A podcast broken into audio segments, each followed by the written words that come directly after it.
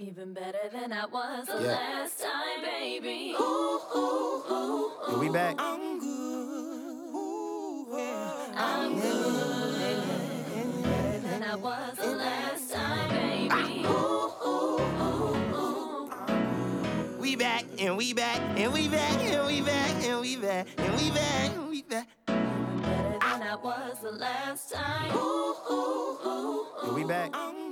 Hello and welcome to One on One. My name is Steven Sloan, and I'm a pretty big deal in the resistance. And joining me live from the nation's capital, my very own brother Mick. How you doing, bro, bro? Pretty good. All this time, I actually had no idea that you were a big deal in the resistance. When did Yeah, that yeah. happen? People in the resistance look like us. Some of them look different. So I'm gonna change things up by not talking about the weather this time. Yeah, in case you didn't notice, we have new theme music. Uh, the music we're using is from Chance the Rapper's second mixtape, uh, Acid Rap. It's the first track. It's called Good Ass Intro. Uh, we both love that track. Uh, and yeah, so we're really excited about that. New we're big music. fans of his too. Just Yeah. in general. if you're at all a fan of rap, like go check out that um, acid rap. Check out Ten Day and uh, Surf, which is technically by Donnie Trumpet and the Social Experience, but Experiment. But three really really great sort of hip hop rap albums. But yeah, so just wanted to say if you heard something a little new at the beginning of the podcast, that's why we we got new new theme music. So you want to jump right into what we're talking about this week? Yeah, I mean, as I established, I'm not going to talk about the weather, and I don't really have anything else to say. I mean, frankly, if we're not going to talk about the weather and or uh, transportation situation in DC, what is there to talk about? One thing I will say about the one thing I will say, this isn't so much about the weather as much as my relationship with nature, which is um, we're getting a little literary, but um, my apartment has a garage where I park, and my office has a garage where I park. So I usually have no idea what the weather is like between when I leave my apartment and get to work. And so if it's like 30 degrees colder than I thought it was, I'm just I just don't have a jacket and if I have to go outside, I just freeze. It got so bad that um, I actually had a conversation with one of my coworkers of figuring ways I could get food without going outside. And uh, it, it didn't work out. I ended up going outside and getting cold anyway. It's just the worst. Yeah, so that that's my first world problem of the day. That's right. Yeah. You're too sheltered on your way to and from work that you just have no idea what the, the real people out in the streets have to deal with. oh, it's so it's so, woe is me. I don't Yeah. even go outside between when I leave my apartment and when I go to work. how how do I get through the day? I, I don't know. It sounds like it's a, it's a real struggle. So uh, speaking of struggles, we're gonna get into uh, we're gonna talk about a movie where there is an intergalactic struggle, Mm-hmm. and uh, this is in celebration. a struggle for our hearts. That's true, and and particularly a struggle between you and I. Yes, so we were that's true. talking about in honor of its release on Blu-ray and DVD. and Which, by the way, it, it came out. It came out in December. It still feels super early that this movie's already out on home video. Like I saw that it was on iTunes, and I was really surprised. because it's so much easier now that uh, movies are presented in theaters on digital. yeah, yeah, I guess that's true. Yeah, they're you know all these heretics squashing Quentin Tarantino's dream. No, it's very exciting that it's it's out. Uh, apologies to Quentin Tarantino for not giving him his due his due time on this podcast, but In, in Uh, case you didn't know, we were talking about Star Wars: The Force Mhm. Awakens, and which specifically, we're talking about the two characters at the center of it, uh, Finn and Rey. I have to say, this is probably even harder for me than Drake versus Eminem in the in the sense that I feel so strongly in favor of Rey Mm-hmm. that I think actually I think if we make it through this podcast without my feelings getting hurt, I think it'll be an accomplishment not only in our podcast but also in our relationship as brothers. Well, prepare to be disappointed, but studio audience, prepare to be entertained as we make each other cry. You just gotta lob like grenades at Daisy Ridley just be like, and by the way, what is up with the lightsaber thing? Yeah, uh, no, but Mick is Mick is firmly entrenched in Team Rey, and I am a pretty strong member of Team Finn. Obviously, we both, I think, it's fair to say, love both of these characters. But for whatever reason, like I was really drawn to Finn, and so that's kind of what we're going to talk about. You know, kind of discuss the, these two kind of new faces of maybe the quintessential American entertainment franchise. And by the way, um, listeners to our previous podcasts, such as the one we did about TV a couple weeks ago, note that we went out of our way not to spoil things. I that's it's not going to be like that this time. We're yeah, going to spoil, we're gonna spoil the stuff. we're going to spoil the ever loving hell out of this movie. Yeah, because it's impossible to talk about why we love these characters without getting into spoilers. Yeah. So um, why? I if, mean, if by some miracle you haven't seen this movie yet, which the box office numbers suggested that if you haven't, you probably don't exist. yeah. Uh, if if you haven't seen this movie, and by the way, you have. yeah, right, exactly. The Uh, box office marketers have determined that actually you have. You may just not realize it. yeah. Uh, but yeah, so there will be spoilers if that is something that concerns you. Uh, go rent the movie and watch it because it's great, and we both love Yeah, it. and no, seriously, we'll wait. Just like Yeah. pause this, come back in three hours once you've uh, seen the movie. No, we'll do you one better. There will be actually two and a half hours of silence on this podcast. Yeah, and to those of you who have seen the movie, we're so sorry. okay, those lame people who haven't seen Star Wars are gone now. Yeah, yeah, we're we're in the clear. Rey was so an Ewok the whole time. Darth Vader is Luke's father. Ah, yeah, that was a that was a surprise. That was crazy. I really feel like they should have brought that out in the previous trilogy, but I'm not gonna tell them how to do their jobs. One thing I've often wondered, and I promise I really don't want us to get completely off track immediately. It's too late. but I wonder how many people like of our generation knew Darth Vader was Luke's father before they saw Star Wars. Uh, yeah, I don't know. I feel like I was- did. I, I, I feel like I I didn't engage with Star Wars for a very long time because it's actually a really embarrassing story. But uh, my parents tried to get me to watch uh, the first one, and and I'm not sure if this happened, but I'm convinced that we were like playing outside, and I came inside. Uh, and saw on the TV literally the moment when Obi Wan Kenobi cuts that dude's hand off.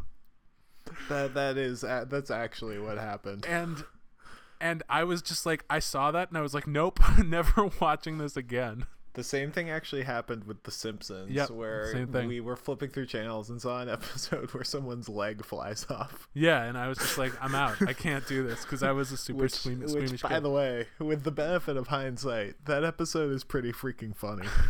well they all are it's yeah. If I could get over my fear of humans losing limbs You you still you still have not seen Star Wars. that's right I actually know nothing about Star Wars so yeah I'm pretty sure I must have known that that Darth Vader was Luke's father um, by the time I finally got around to seeing that Your movie. entire connection with Finn is actually Finn Poe Dameron fan fiction. It's actually though. I was gonna wait to drop this, but Finn slash Poe would be literally the greatest like film romance of of all time. Like I just, we're gonna talk about that later. to the to the five or six people who made it through that tangent. Let's yeah, uh we're gonna, talk about Rogue One. No, I'm gonna, we're I'm actually gonna gonna clear out. I'm gonna clear out for you and let Yeah. you go ISO and talk about what Finn means to you and like sort of to sort of guide you. Mhm. What was your like impression when he first appeared in the movie? When did you know that he had won you over in the war of Finn versus Rey?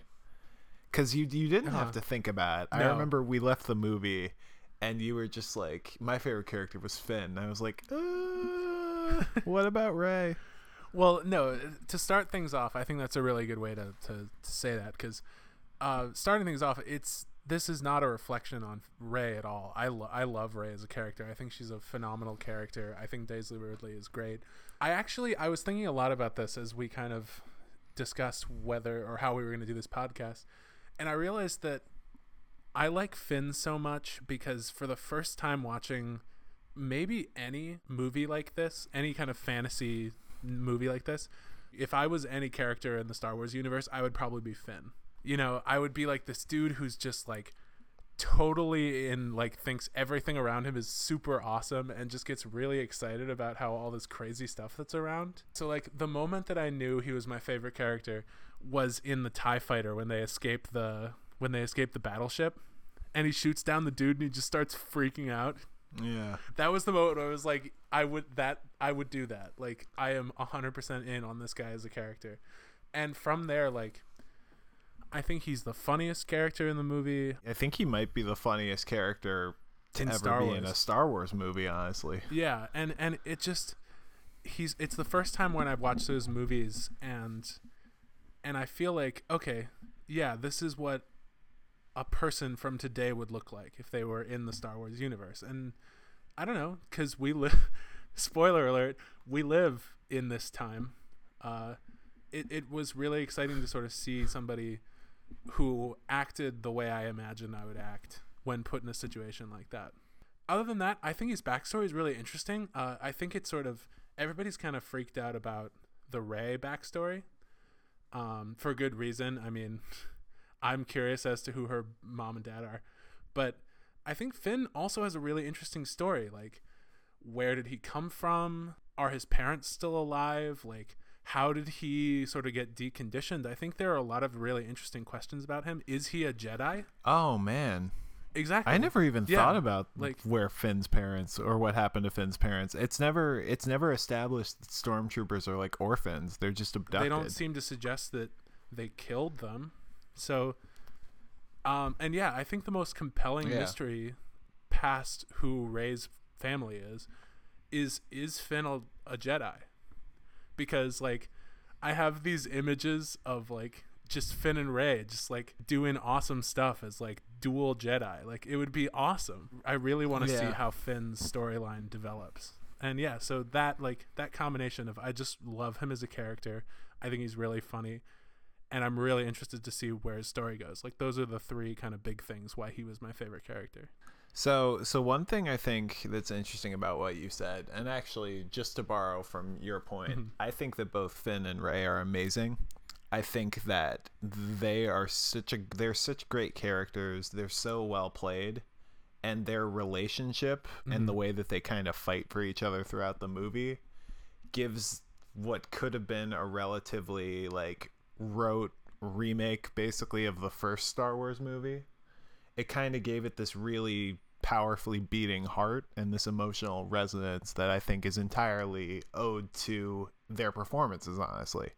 What I, what I think is really interesting is I think that movie makers have been struggling particularly in blockbusters to find mm-hmm. a way to have characters who are fun and who seem like they're enjoying themselves. And like a big part of that, the recipe that we've seen and we've really very rarely seen people deviate from is uh, the sort of like Iron Man and uh, also known as the Chris Pratt model, where he's he's sort of he's poking fun at everyone around him, and he's he's kind of having fun at everyone's expense and that's that's not obviously a bad thing but it's reached a point i think we've kind of reached the Yeah, tipping point right. for that where with deadpool the main guy is And- and basically more just importantly, a dick to everybody At least with characters like Iron Man and with um with uh, Star Lord from Guardians of the Galaxy, like they they existed within the confines of their universe. Like Deadpool is not only like making yeah disaffected jokes at people in the movie, he's literally making disaffected jokes at the concept of the movie itself. yeah well I, I guess like like the the first like scene of the movie is like there's like an explosion like a magazine with like Ryan Reynolds on the cover. Yeah, it's like the it's- world's sexiest man is in it. I feel like we're I feel like we've been trying to find this middle ground between blandly earnest and um, just kind of like irreverent and quippy and kind of having fun, but sort of in a way that kind of undermines everybody else. Like a big part of the Avengers is like, oh, like Robert Downey Jr. He's so quippy, but like, like Chris Evans Yeah. is getting all mad now because he's from the 40s and people used to take things like apparently no one told jokes in the 40s. No, they didn't. Jokes were invented sometime in the mid '60s. And so what what I think Boyega does so well is he sort of he injects that type of fun mm-hmm. with a sort of a wonder and an earnest an earnest wonder really yeah, where he can't even believe the things that he's doing and he never really thought that he would have more in life than just being a programmed killing machine. I mean it's it's someone discovering autonomy and discovering freedom yeah, freedom. yeah, while simultaneously like being exposed to all these like wonderful and exciting things and people and experiences. And yeah, I, I think you hit on something really good. Like I, I think Star Wars Seven really is a very funny movie. Like it's it's almost funnier than you expect it to be. But there's an incredible generosity to its humor. They're always positive. There's not a lot of sort of derisive humor. It, it's all very good natured and and like you said, sort of filled with wonder. And I really do think that's what sets it apart from the sort of quote unquote soulless blockbusters that seem to be piling up around us. It's a new type of character, Mhm. and I think that that's a really important piece to why Finn is so popular. People love him Yeah. because he's fun and because he's funny and he's charismatic Well, you and think he's about- likable. What did, what did everybody hate so much about Anakin? Everything. Well, yeah, I guess, but it's, but the biggest thing is that he was whiny because at the end of the day, yeah. every single one of us who was sitting in that theater was like, "Yo, dude, you are literally the most powerful Jedi in the universe. Have some fun." like we we want to think that we would like I said at the beginning, like I would think that if I were dropped into this universe, I would be having a blast like flying things and like using lightsabers, like it would be awesome. And so I think what's so great about Finn and to a lesser extent Rey, which I think is why I don't like her quite as much as Finn, is that Finn just seems to be having a blast through the entirety of that movie. There's a great point that Peter Rubin, who's one of the editors at Wired, made on made on their entertainment podcast, The Monitor, about how um, they're kind of like you said when you say that Finn kind of acts the way that a, like a person like you or me would if they were suddenly thrown into this story. It's like the way that the actors, as fans of the franchise, feel is sort of injected into the character, where it's like yeah. because because the Star Wars story, the story of the original trilogy, is presented as sort of a myth rather than history in The Force Awakens. And so as as Peter Rubin said, like there's that moment where Finn and Rey are like, wait a second, this is the Millennium Falcon. Wait, you're Han Solo. Wait, this is Yeah. we're in Star Wars right now. Yeah, right. Because Yeah. up until that time, like Yeah. their relationship to Star Wars, in a weird sort of way, was almost the same as ours. Yeah. You know, these are stories that you were told to m- make you believe in exciting things or to make you feel better when you were sad, and it it ostensibly happened Yeah. in real life in their world, but they experience it as as just that stories Yeah. more than actual fact. Here's what I love about Rey.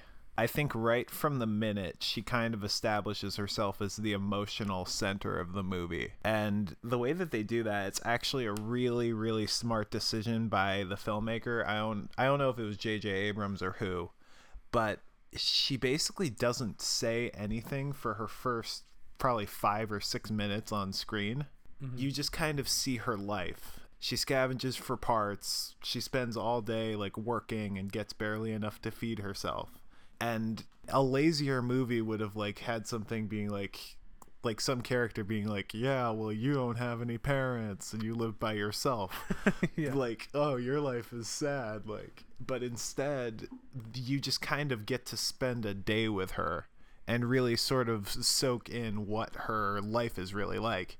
And mm-hmm. then I think the absolute key to the whole thing is when she's eating her dinner of like the like magical like growing bread which apparently took like 6 months to design. Otherwise known as the dopest bread of all time. also, also known as two random like effects generators like entire spring probably was making Yeah. that thing yeah, when she puts the helmet on. when she puts the helmet on Yeah. and and suddenly everything the moment when sixty percent of the Star Wars viewing audience fell in love with Rey as a character. yeah and i was i like that was it for me like i was completely sold i think i actually went oh in the theater yeah. um and, I did too. Like, don't get me wrong. and and it's because like it's amazing without even saying anything you know this is rey she doesn't have a family this is the only life she's ever had but she's always wanted more and suddenly you root for her without her even having to say anything. And then once she actually starts talking by the way it only gets better. Like when she's talking to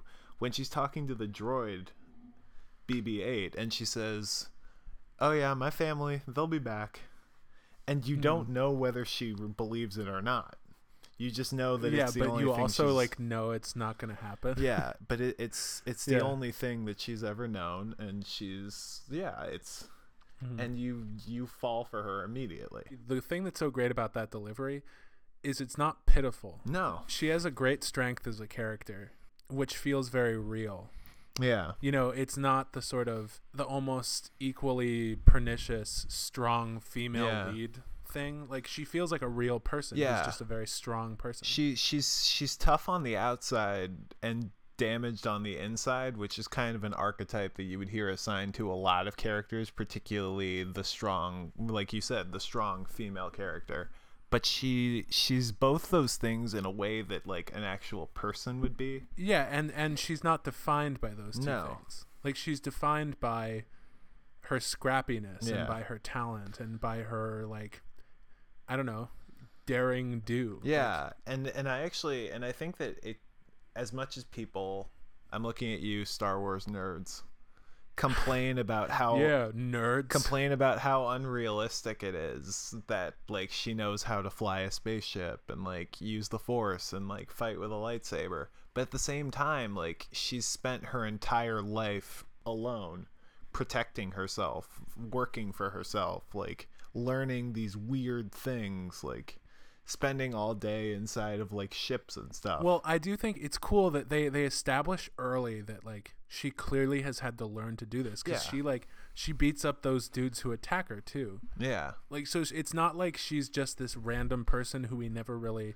you know, the sort of the quintessential issue with characters like that where you keep being told how special they are, but you never are given reason to believe that. Yeah, like like no Like- one no one ever there's no moment where she's like where someone's just like you probably thought you were just some normal person, but Yeah. really you're special. But you just kind of know from the way that like part of it is the way that it's written and they establish all the ways she's had to take care of herself, but part of it's in the performance mm-hmm. and the way she carries herself. Yeah. And it's well, like my, one of my one of my absolute favorite moments in the movie is when is when they're running to the ship and Finn is like we need a pilot and she's she's like clearly really annoyed that he doesn't assume that she's a pilot yeah.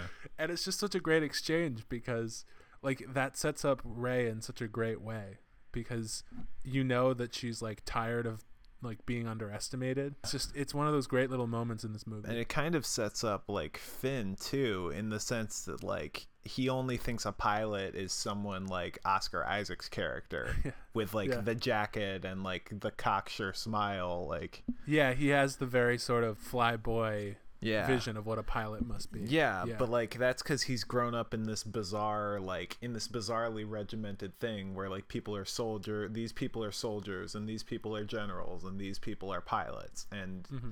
and so Rey kind of they kind of broaden each other's horizons in a way. You you can't I you can't overstate I think just how vital these two characters were to the movie. I mean, I think that if either Daisy Ridley or John Boyega didn't pull their weight, I think the entire movie doesn't work. yeah, you need those two like incredibly compelling characters and actors at the center of this movie. And their relationship is just so so real. yeah, yeah. It's it's crazy like they didn't over they didn't over shoehorn like the romantic potential there. Yeah, they they did a really good job of like setting up that there was a very strong connection with them, Yeah. but not really tipping the scales in one direction or another. Yeah, well, well and the other thing is like you kind of know you kind of know that like Finn's got like a thing for Rey. You kind of know that Finn is destined for Poe Dameron, do you mean? No, no, but I I'm serious though. Like like you know that No, yeah, right. Yeah, yeah, yeah. No, yeah, I know what you Yeah, mean. and yet and yet she kind of brushes him off, but not but not in a sort of like oh I'm not interested in you because I don't need anybody. It's in a like Uh-huh. it's in a way that like a real person would like it's just like I I don't know how I feel about this person right now. Yeah, like we just met. I This just is met weird. you. This is crazy. And and to to his credit, Here's my number, Uh, but please do not call me. no, but and to to the writer's credit, like Finn is not a like jerk about it. He No. doesn't like whine about it. Like it's just kind of they're just like okay, moving on. We'll see. Maybe something happens in the next movie. Maybe it doesn't. And and honestly, like like it's hard it's hard to blame him because like he probably has not hung out with any super cool scavenger girls with Yeah, with I- stabs. It's interesting because like I'm trying to think of are there any women on the the first order base? Because I don't remember seeing any There's other than uh, Captain Phasma. Yeah, there's Captain Phasma, but it's never established if she's actually a woman or not, or if she's just a robot. Maybe I haven't seen it since I guess January, mm. so I could be misremembering, but that would be really weird if it was populated entirely by men. Yeah. Although, by the way, c- applause to J.J. Abrams, who's apparently learned from his last exercise in filming women um, by not having any leering like sh- sh- shots of like John Boyega being like, "Oh, look at this woman." yeah, they he toned it down, which is good because that would have been really creepy. I didn't. I didn't think he had that kind of restraint. So good. Yeah. Good job on you, JJ. No, but I, I think that was a really. I think that was a great decision because there was. all It was so. It would have been so easy for them to like. I don't know. Have them kiss at the end or something like that. The way that like ninety percent of action movies would have played it. And actually, the Yeah. the ironic thing is that those two characters getting together would have made more sense than like Chris Pratt and whatever her name is from Jurassic World. oh yeah, or or even um, Gamora in Guardians of the Galaxy. Yeah, but but instead, like they made it somewhat of a brave decision, but also I think ultimately the right one, where they just sort of said, "We're gonna let this thing breathe." Well, the thing that's important is like it. This seems like a really silly thing to observe, but because one of the problems with movies is that it kind of tosses aside all connections or relationships that aren't romantic. You know, Yeah. that somehow any any relationship between, I guess, between a male and female character is less than unless it's a romantic relationship. And I think what's so great about this movie is it, it basically says no. Like they care about each other. They're they ride for each other. Yeah, and they- it doesn't really matter if they're together as a couple. And honestly, like like they they they love each other, but it's Yeah. but not necessarily in that way. yeah, and it was really refreshing to cuz like I I'll admit for the first like half of the movie I was like when are these kids going to get together? When's this going to happen? But by the end of the movie I was like, you know what?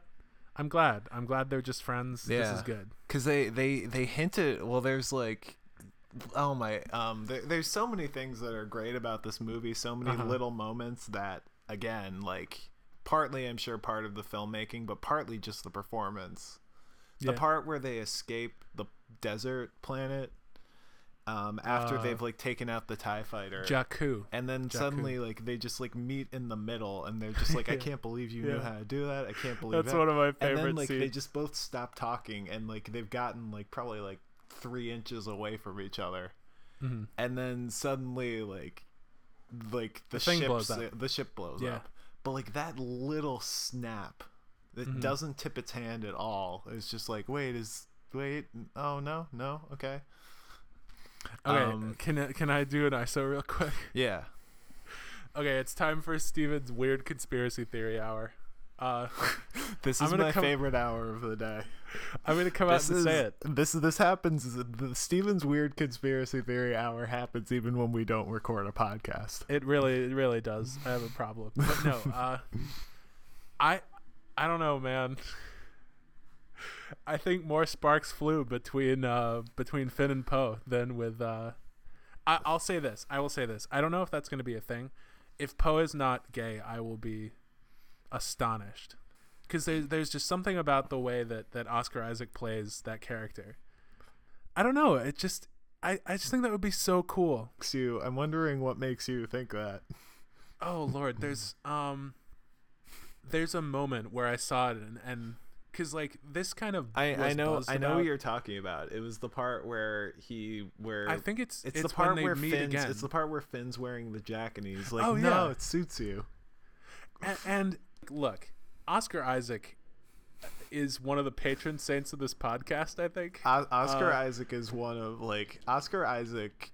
Poe Dameron confront his own movie, and I think it'd be to great. to give you an idea, Mick Mick bought a stuffed otter from somewhere. Uh, uh, we as a and he gift brought it back home. Yeah, as a gift Yeah. for as a gift for mom from Vancouver. and his name is Otter Isaac. Yeah. That's how hard we ride for Oscar Isaac. Yeah. And so, this is my thing for why I think at least Poe is gay. Oscar Isaac is such a good actor that he would not deliver that line that way unless he was absolutely certain about how it was going to come off. And and there's just something about the way he delivers that line that it feels like he's attracted to him. Huh.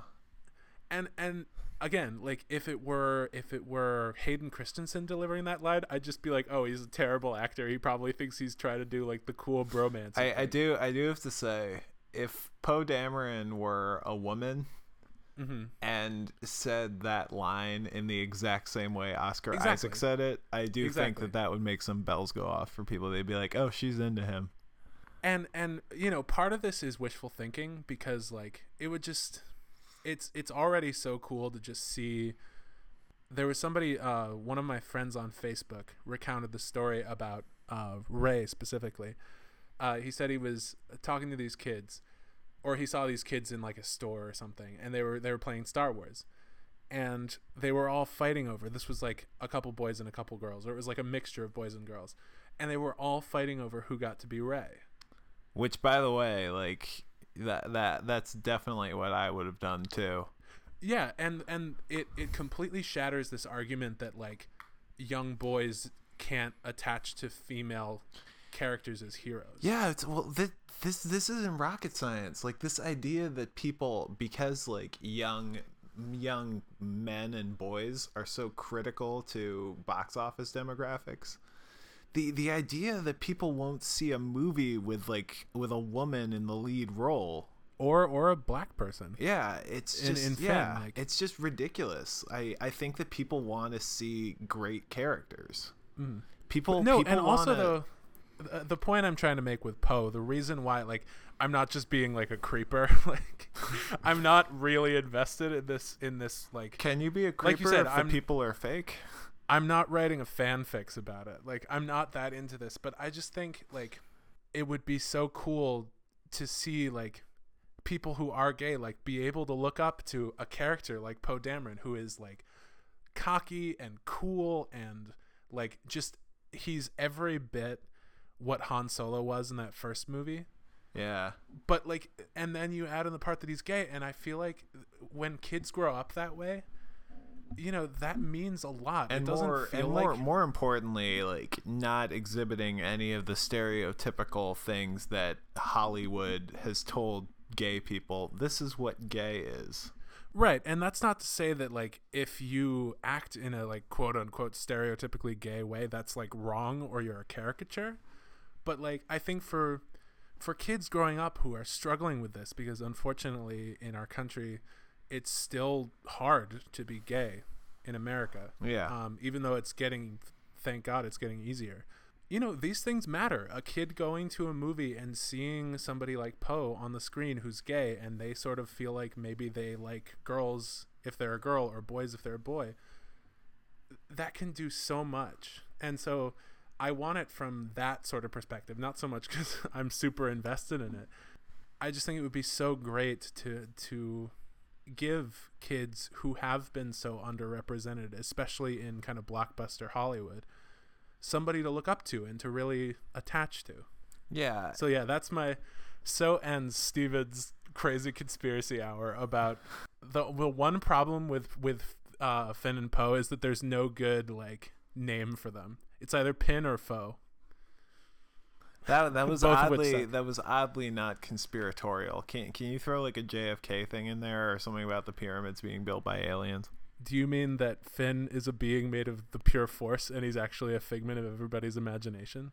what That's my other conspiracy theory that Finn doesn't actually exist. no no that's not what you think No, I, I was I was trying to give you a crazy theory, man. You were disappointed by my, my now, and Poe. I want now, to give the I'm, people I'm, what they now I'm disappointed in myself for being disappointed. Um, so no, but yeah, so that's because like I don't know. I feel like I've been really excited about that. I just wanted, if nobody else, you to know why that that prospect is so important to me. I, I do actually. Uh, then that actually because we've never totally we've never totally like dug into why you were so interested in that being a Yeah. thing. And to be to be honest, I I don't know. I think I don't think Star Wars is going to have this conversation because I think it's a blockbuster, not a not a gender, not a gender and sexuality like syllabus. But I think there's an interesting conversation to be had. What does attraction how does that manifest itself for someone who was basically raised in captivity and programmed to be not human? I'm not gonna lie. Yeah. I would wait in line to see that movie. Yeah, Like, yeah, like like Poe, Poe, just or not Poe, um, Finn, No, like Finn. trying They to figure do, like, out, a- like, yeah, do like a Rogue One style Yeah. spin-off just about like Finn Finn experiencing Yeah. feelings of attraction. It I would totally watch that movie. honestly, it would it would they be could make really, it a mumblecore movie. It would be great. Honestly, I would really enjoy seeing a movie. I would really enjoy like a Finn Rey type of romantic subplot that's like messy in a way that in a way that uh, real relationships are messy. Where Yeah. like Finn's not Finn's never learned how to love cuz he was only programmed to kill and like he was brainwashed to kill and like Rey everyone Rey probably has some serious like abandonment issues Yeah, because everybody who's ever cared about her is is gone. Yeah, including Han Solo. Yeah. Spoiler alert. yeah. Well, we Uh, we no, it would be- So Yeah, I'm kidding. No, but it, you're right. It would be really interesting to because I don't know. I think everybody this this took a turn that I didn't expect it to, but uh, I just think this is a really interesting area to go into with Ge- gender and sexuality politics in Star yeah, Wars. Yeah, like. But I do like. I think that's part of why I love this movie so much because you know the plot is is a rehash of the first one, but it's opening the world for all of these wonderful things that go beyond just the plot of like a movie. It was subversive a little bit in in the way it cast people, in Yeah. the faces that it put on the front of this franchise. Like Yeah. it's it's doing a lot of wonderful things that go beyond its merits as a movie. Uh, to go back to what, sorry, real quick, just to what I was saying to get into this is like it would be, I think these kinds of movies always assume that like these people are like emotionally ready for the romantic relationships to develop over the course of like this catastrophic event. yeah, And yeah, it would be really interesting to see it like go into this thing where like exactly what you're talking about. Like these two people are clearly not emotionally capable of handling any kind of intimate connection. yeah. It would be really interesting to It's see really it's really them interesting. take that somewhere. I I don't think that it's going to happen because No, I, it I certainly just- won't but, happen. But I don't. But I don't know. I mean, it's not impossible. I didn't think that. I didn't think that they would make a first Star Wars sequel that would open itself to this kind of discussion. and and that would not have a single sort of 100% Caucasian person anywhere prominently other than I guess Carrie Fisher. And and Harrison Ford Eh, Harrison Ford. Yeah, I guess. That and doesn't really Adam count. Driver. I think he's I But think he's a uh, at least part Oh, Hispanic. oh yeah, I think you're right. So yeah, and and that alone like And also he's he's part dark side too. that that in itself is I think is super cool. And Yeah. and it clearly I don't know. I don't think we're at a point yet where that happens by accident. No. I'm I'm sure I'm sure it wasn't an accident. Right. So the fact that they made the conscious decision to do that, I think says that they're somewhere in that production group. They understand that Star Wars is more than just uh more than just sort of a popcorn franchise. It has an a, an opportunity to have a real cultural footprint. Yeah.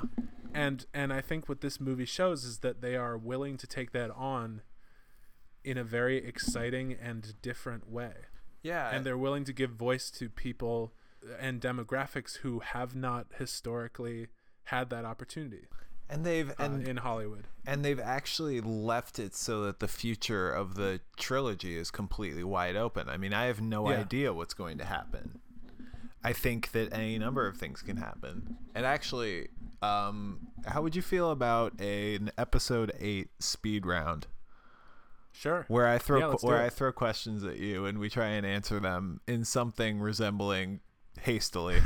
well, yeah, because I feel like we've we've said about as much as there is for us to say about Finn and Rey. So Yeah, I just Yeah, I, let's go somewhere Yeah, I it. just I don't know. In a strange way, I don't think that I don't think a movie character in like a big budget movie has ever resonated with me the way that Rey does. Yeah, and I feel more or less the same about Finn. So that's really interesting. It's yeah. it's interesting. Why and you for Finn? It's because that's how you think you would feel. Yeah, I, I think that's it's the first time I've ever seen somebody in a movie where I'm I'm like that's pretty close to how I feel like I would feel and act in that situation. I think it's like I don't for me I guess for me I guess I think that kind of the way that she like handles her feelings kind of resonates with me hmm where it's like like head up like look forward like don't don't worry about this don't worry about Conceal, that don't feel. well I on mean a show. But, but not even that because like No, I'm kidding. I'm kidding. because again like she's not like a person who has a hard exterior because she represses her emotions like she wears her emotions very she wears her emotions where you can see them but in like this very deeply nuanced way i th- i think it's Yeah. Mm-hmm. an amazing performance i mean i'm so i'm so past the point where i can be objective about or about Yeah. daisy ridley but Yeah. like i seriously was sitting around like wondering if she should have been nominated for an oscar like i'm not even kidding i That might be a little much, but I, I, I, do mean, think it, she was it might great. be. I really do. I, I just, great. I, th- I think she had such a tough part, and I think she anchored. I think she anchored the movie. Well, that's true. I mean, they really did have to be pitch perfect, and they both I'm, were. yeah. I mean, the part at the end where Kylo Ren holds out like his hand and tries to get the lightsaber to come to him, and it flies past him and it lands in her hand. It's it's one of the coolest things that happened in a movie theater, and it's part of that because of the weight of the moment, but partly because you you feel for this character very deeply. And when like she catches that lightsaber, it's all the times that you like saw her wanting more and that you wanted her to find a purpose. It's all crests in that big emotional moment. Yeah. No, I, I totally get that. Yeah, I just honestly I never I I always thought even the Star Wars movies I liked, I thought kind of lacked that type of richly textured like well-built characters where their backstories their actions actually make sense and you understand their motivations. One of one of my favorite things that he did was when and we mentioned this and we talked about it probably like the second time we saw the movie when Finn tells Rey that he lied about being in the resistance. Oh yeah. Most yeah. movies would be like, I'm never speaking to you again. Right, that would start like a two movie subplot about how Finn has to regain Rey's trust. Yeah, but but Rey was just like, I don't care. Like Yeah, and you're like, of course she doesn't care. She doesn't know anything. Like, Yeah. she's not particularly connected to the she resistance. she like- know she knows who he is. Like Yeah. No, I, I loved that. yeah, I thought and, that and a she great she feels like she knows him despite that. Yeah. No, I loved that decision. I was so worried about that. Yeah, yeah. you want to do that episode 8 lightning round? Yeah. Okay, so Ask me your questions. it kind of teases based on the end of Star Wars that we're going to see Finn and Rey be split up for most of the eighth movie. It certainly seems like they're going to have like separate plots where she's like training and he's like fighting with the resistance. Yeah, sort of recovering and then Do you think Fighting. assuming that happens, do you think that's a good thing or a bad thing for you personally? Um, I think that's a good thing. You know, I, I think as long as we know that they're gonna get back together, which obviously they will. Um, it's we we didn't really get a chance to get to know these characters a lot. Um, in a context other than with each other, and so I think it has potential to be really good to just see them develop as people and as characters um, on their own and, and develop identities separate from one another. Yeah. So yeah, I think it can definitely work. Yeah, yeah. I, I think so too. I think it's going to be really interesting because obviously their relationship is such an important part. I like the idea that they're sort of separate but also bound together Mm-hmm. and that when they eventually are reunited it'll just make this big it'll be this big powerful moment. Yeah, yeah, yeah. I think that'd be a good choice. Do you think that Finn is a Jedi?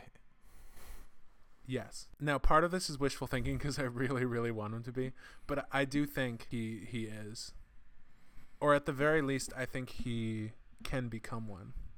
Interesting. Um who do you think Rey's family is? Oh, see, I had a very intricate theory for this. Um, but I've I haven't thought about it in a while. Um, I think she's probably Ben Kenobi's grandkid. Hmm. That's if I had to guess, that would be what I would say. I I, don't, I don't think she can be a Skywalker. No, I, I don't think so either. Yeah. I think that that would just be. I think that would be strange. Well, it, yeah, it begs the question like, why didn't Leia recognize her? Stuff like that. Like, it's it's Yeah. hard to ignore that kind of stuff. Why do you think that Kylo Ren is only referred to as Ben once in the entire movie? Uh, be- because he's not Ben anymore. Why why did they have him call him Ben at all? Uh, because they needed to establish the relationship between Han and Kylo Ren. Why would why would Han and Leia name their son after Obi Wan Kenobi? Because Luke's um, because Luke's not dead, and Obi Wan is. No, but like I don't understand why they would though. Like neither of them particularly has like a relationship with him. Oh, I, I guess Leia did. Yeah, she did. Yeah, Never so I think Okay, never mind. I, think yeah, back. it was in honor of Ben, of. Except uh, Leia didn't call Obi-Wan. him Ben. Yeah, that was probably Luke. Probably had some input in that. I would be I, willing to bet. I think that they should have named him Anakin. that would be really funny. I'm I'm thinking of like what the funniest possible name for him to have would have been. Greedo. Greedo Skywalker. I guess Greedo Greedo Solo, technically. And this time Greedo really did shoot first. That's right. Yeah. Or stabbed first, more accurately. Yeah. Stabbed in horrific fashion. It really, it really. I I don't know if I was surprised, but it was still awful. that really was an awful moment. What would you rather see? Daisy Ridley as Laura Croft in Tomb Raider, but Um, like as Indiana Jones? I believe it's pronounced Lara, or I Laura. I honestly don't know. What did I say? Laura. Oh, Lara. Lara, I think. Is, Would you rather see Daisy Ridley as the female Indiana Jones or as the first female James Bond? probably Lara Croft or Laura. I, Am, am I crazy or would Daisy Ridley be a great James Bond? I think Other than that, they would have to handle the name. you would have to like Legend of Zelda her and like put her in a box for seven years. I, I think she's too young now. Maybe the next cycle though. Uh, yeah. Uh, I could see her maybe, but I, I definitely think she's too young right Hmm. Yeah, no, yeah, honestly, you're probably right. I mean, as much as my instinct is to cast Daisy Ridley in everything, yeah. Well, no, no, Um, because I don't think you're wrong. I just think like fresh-faced, like twenty-something-year-old Daisy Ridley doesn't make a lot of sense. yeah, for yeah, James he's Bond. yeah, he's a little, he's a little too young, I think. Here's I have a one for you. If if she was to be James Bond, what would her name be? Would it be Huh. Jamie Bond? No, Would it be Jemima Bond? it would, it would have to be something. It would have to be James would be- I, f- I feel like it would be. I feel like I don't Jenna, know. Jenna Jenna Bond. No, that, I mean, well, it's just tough because nothing sounds as good as James Bond. Yeah, James Bond is like one of the perfect names of all time. Yeah, it's it's one of the yeah like, like could be- shouts uh, to, she could be shouts 007. She could just be 007. she could be yeah. not Bond. They would have to give her an equally cool name, but she could be just be 007. Yeah, By the way, this is a, for a different podcast at a different time, but I think establishing James Bond as a real person was the worst decision they made. I, it would have been so cool if James Bond was just like an extension of the 007. I thought I thought that was a weird move too. that would have been honestly, so cool. Honestly, yeah, I I liked I always liked the theory that James Bond and 007 was a code name. Yeah, exactly. and it's yeah. It It, would kind so of cool. add to the replaceable piece of it. exactly. at It the- would make like it would weirdly make all of the different actors who played Bond across the years like weirdly canon and make sense. But you know, the flip side of it is that they did do they did reveal that James Bond was a person yeah. in Skyfall, which is a perfect movie. Yeah. I think Star Wars is probably my favorite blockbuster since Skyfall. Since Skyfall. That's fair. yeah, That's although probably fair. although f- not- Except for don't the man from Uncle. No, Fast from Fast and Furious Oh, Six, yeah. I think, is in the conversation too. yeah. Who do you think gets more screen time in Episode Eight? Finn or Rey. Finn, Finn or Rey? I'm gonna go out of left field with this. I think Poe gets a lot. I think this That has w- the potential to be That Poe's movie. that wasn't the question. What do you mean? I asked whether Finn or Rey gets more I'm screen going. time. I'm going with the main triumvirate. I'm taking I'm taking your question, and I'm coming out of left field with it because I'm a wild card. You yeah, but you you have to answer the question. Fine, I think Rey will get more. This is people who everyone who's interviewed Donald Trump should take their interview cues from me about how I just Yeah. held you accountable. No, I think it'll be I think it'll be Rey, but I think Poe will be first. Either that or he gets his own spin-off movie. I wonder what Finn is gonna do. I assume like fly around and do awesome stuff. I, I could see a great subplot where uh where Poe becomes the Kelly McGillis to uh to Finn's uh Tom Cruise. Oh, you went Top Gun. You know Yeah. exactly how to get my attention. No, I'm I'm mostly joking, but I do think there's a possibility that like Poe trains Finn to be a pilot. It's it's or at the very least, I could definitely see something where like Poe and Finn have to go on like a secret mission together That would also be really fun. and just I like gallivant across the galaxy doing cool stuff. Yeah, it would be fun if they did like a, I don't know, like a caper style pick juxtaposed against this Rey becoming a Jedi storyline. That could be a really although- fun balance. Although we're already it would appear being treated to Rogue One, Oh which god. appears to be a oh heist my God. film, a heist film in goddamn space. Oh my god, I am so excited for that Well, I'm trying to think. I mean, it's it's funny. I I never thought of myself as a Star Wars guy. Yeah. And I'm just completely hooked by these new movies. Like, Well, again, I think you said it perfectly. yeah. It's goddamn space. I think I said this on a different podcast somehow, but space is just the best. Yeah. No, you you said on our Rock versus Rocky one. Yeah, space is the best. Anything that happens in space is objectively better than something that happens on Earth. Yeah, but like that that Rogue One trailer. I saw that and I literally had no idea what to do with myself. The other thing great. is, it's it's a great example of how like Star Wars still like has such or Rey's like parentage has such a hold on like our cultural consciousness that it, she just did an interview and had to like be like, yeah, listen, just because she's a just because the main character is a white girl with brown hair doesn't mean that she's related to my character. And also, Rogue. Oh no, yeah, that's right. Rogue One happens before. Yeah, like forty years Maybe before. it is. One, no, that would be really dumb. I would be really disappointed. One thing I will say, I think Felicity Jones and Daisy Ridley could absolutely play related people. I'm glad Felicity Jones is getting minutes in a major Hollywood franchise. Felicity Jones is the lead. I know, like that's great. I'm into that. It's I uh, love- long, I- long overdue. I I just I gotta say, Star Wars is doing great on the whole like social responsibility thing. I'm really impressed. Yeah, Even just as a movie, I'm so pumped about that movie. yeah. It's just like Like yeah, 'cause you put it perfectly. It's a heist movie in space. Yeah, is. like and, I, and I just, broke my uh, finger pre-ordering tickets for that. Yeah, and, it's and like my two just favorite a things. monster, just a monster trailer. Yeah.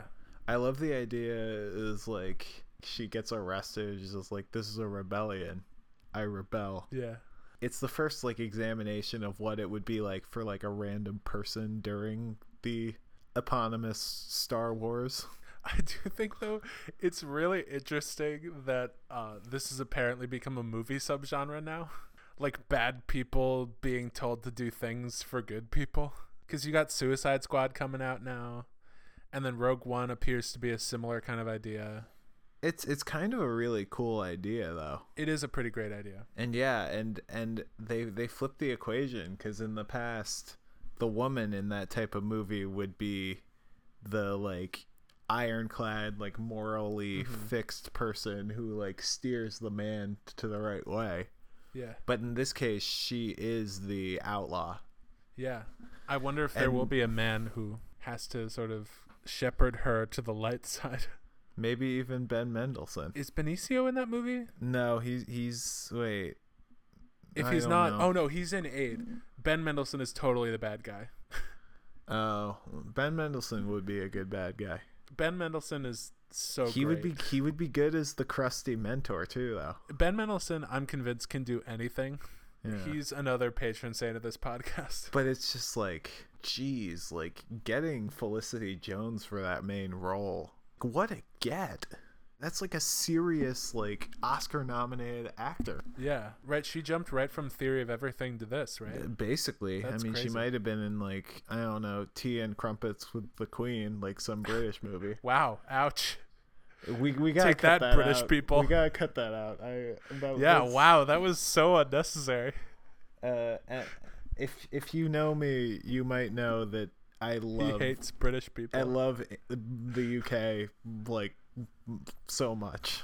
So yeah, so like once once they cast Daisy Ridley, an English person, and like had her play Rey, there was just no chance for Yeah. me. I think we really covered everything. This Yeah, kind of started we as Finn down. versus Rey, but we kind of just dug into Star Wars. Like we went we went straight through the exhaust vent and went right to the core. No, in case you couldn't tell, we both really loved this movie. We both think this is a very important movie. So we just wanted a chance to kind of talk about it. I can't I can't wait for more. I never thought I, know. would be this excited about a franchise before. I know, me too.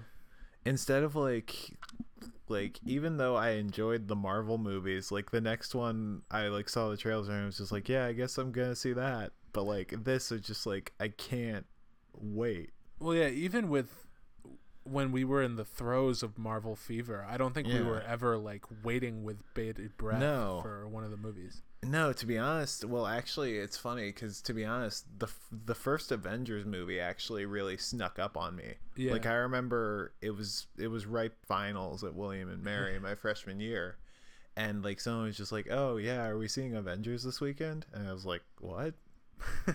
That's now." Another thing, great great decision by um, Disney to change the release of Episode Eight from May to December. Oh yeah, you were so mad about that. I, I was really mad. I don't understand why. I think just because I loved, like, oh, I have the day off from work because it's the holidays. I'm going to go see Star Wars. And, like, I'm wearing a nice coat. And, oh, I walk out of the theater and it's warm. it was or it's mostly cold. the nice coat.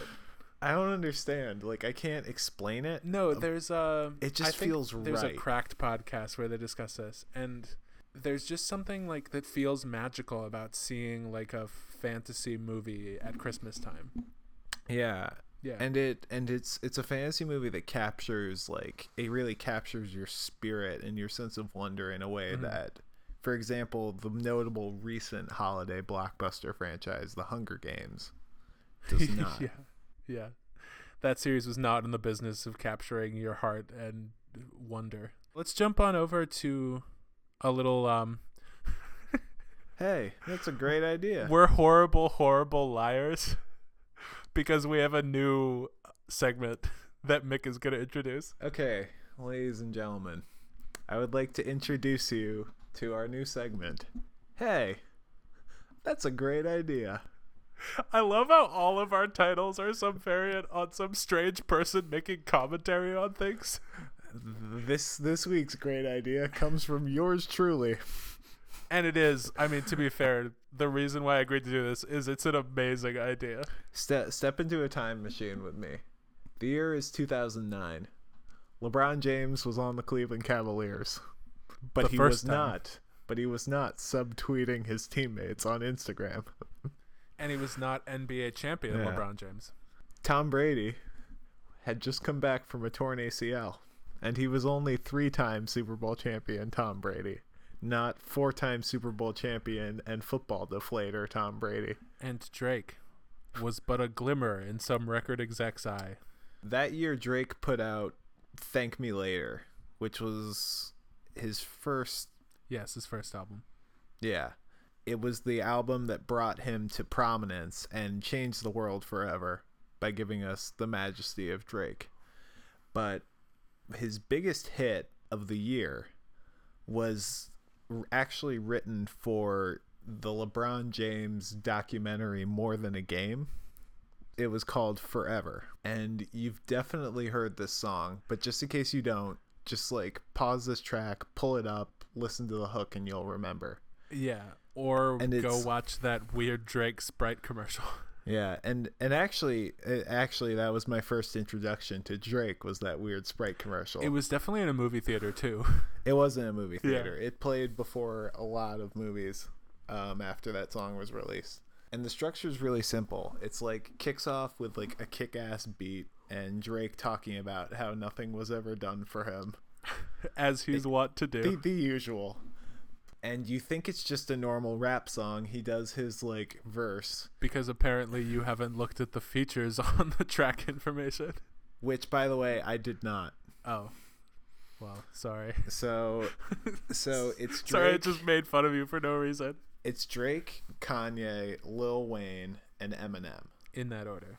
in that order and everyone is equal so everyone has the same amount of time the same amount of bars. It's like it's basically each person has a minute and 30 seconds basically. It's Yeah. very even.